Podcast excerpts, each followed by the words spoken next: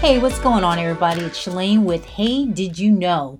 And today I wanted to talk about something that, you know, it's not as serious as the actual COVID virus itself. I'm trying to keep things light because it's just so stressful out there. But I actually want to talk about these COVID haircut failures and hair color failures.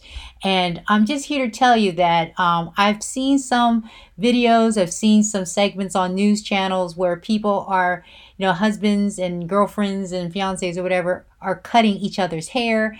Um, some of them are doing it while drinking alcohol. And I want to tell you up front, as a previous hairstylist myself, that is something that you don't want to do. I mean, nothing good's going to come out of that. So, here's something that I wanted to actually pass on to you. And this actually came from the Vancouver Sun um, article here online about, you know, making sure that we don't have like serious, uh, you know, disasters with our hair is basically tips to cope with your hair during COVID 19 salon closures. All right. So, one of the things that they suggest is yes, we understand that your hair is going to be long, your hair color, you know, you're going to start seeing the roots from your hair color not being there, everything's growing out.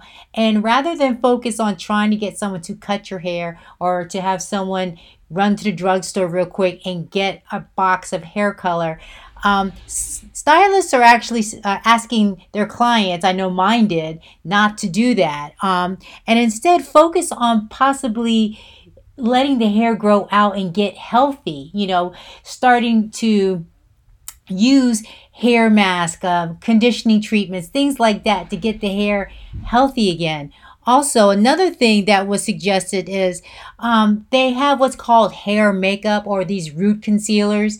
I know one of them, I, I think it's Clairol that has them, um, where it's a spray can.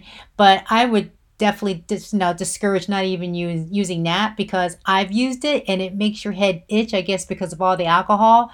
There is um, powder I've seen it as salads where it's powder. It looks like eyeshadow, but it's actually for the hair. And it's good for a temporary fix. But again, it is temporary. So if you live in a state where it's humid all the time, understand that you will sweat and it will run. So again, just stick with what the uh, what the stylists have said in this article is to basically just focus on getting your hair healthy again. Think about, you know, ladies, um, if your hair is long, see about, you know, getting it braided or keeping it up in a nice little loose bun, nothing too tight.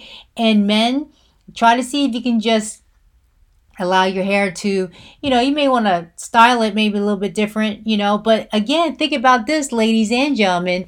Use this opportunity to play with different hairstyles now that your hair is growing out. Maybe, you know, for so long you've been just stuck with one style this might be a good opportunity to try something different, something fun, but nothing permanent. or in other words, nothing so drastic, such say like shaving your head. I'm seeing a lot of that. Um, women shaving their heads because they've tried and they've messed up and like, hey, let me just shave my head.